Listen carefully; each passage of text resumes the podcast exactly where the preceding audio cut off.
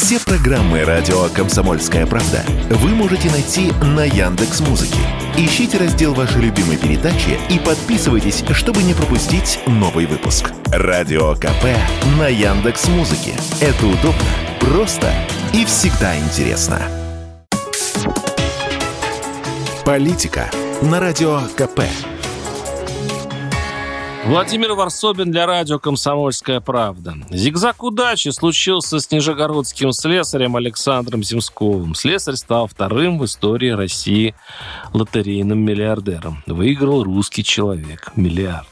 Два года назад так крупно повезло предпринимательнице из Подмосковья, некой Бардаш. Но та и до выигрыша была дамой обеспеченной, а тут берущий за душу сюжет. Обычная небогатая семья в кредитах, ипотеках, и покупает глава семьи билет. И вот под Рождество по телевизору смотрит трансляцию розыгрыша, сверяет цифры на билете.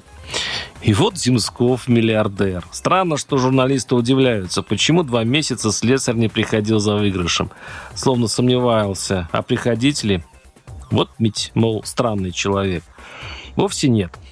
Подозреваю даже, что в первые дни эти бедолаги ропщут. Мол, господи, за что? Зачем так много?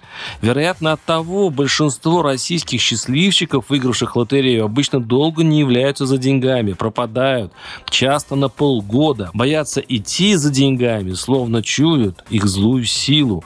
Например, в две тысячи первом году Рустем и Надежда из Уфы выиграли миллион долларов. Надежда умерла, а Рустем, как пишут вместе с сыновьями, пропивает последнее. Вот цитата. «Отовариваюсь в дорогих магазинах, могу позволить себе купить и колбасу копченую, и картошку отборную с рынка. Денег еще на пару лет должно хватить, и на больше я не рассчитываю. Чувствую, недолго мне осталось». Или вот пенсионерка Наталья Власова из небольшого поселка Панино Воронежской области, получившая когда-то пятьсот шесть миллионов рублей. Пекла Наталья пирожки, торговала ими на вокзале. Дочь работала секретарем в суде за одиннадцать тысяч, а тут бац, полмиллиарда. Деревня, конечно, Власову не взлюбила, общаться с ней перестали, пошли угрозы.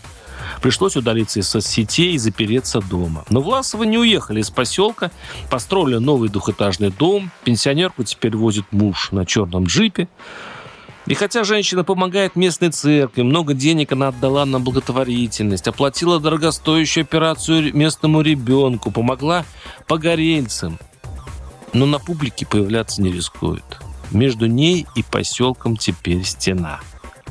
И таких историй много. Более того, именно они трагические, скорее, правила, а хэппи-энд исключение. Вот и слесарь из Нижнего Новгорода Александр Земсков, который после вычета налогов получит на руки восемьсот пятьдесят миллионов, ему предстоят великие испытания. Его, конечно, организаторы вынудили дать интервью.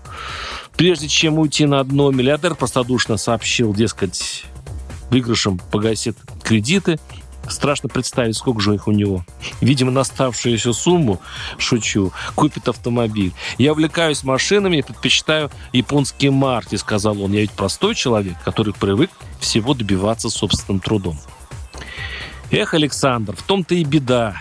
Вокруг такие же люди, живущие тем, что заработали сами. И в этом проблема.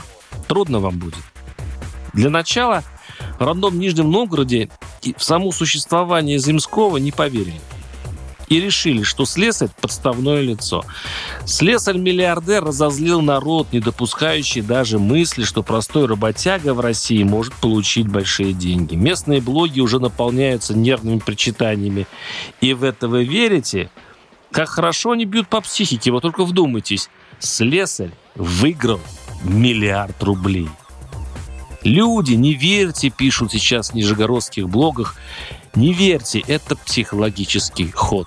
Ворсобин, телеграм-канал, там есть все. Подписывайтесь. Политика на радио КП.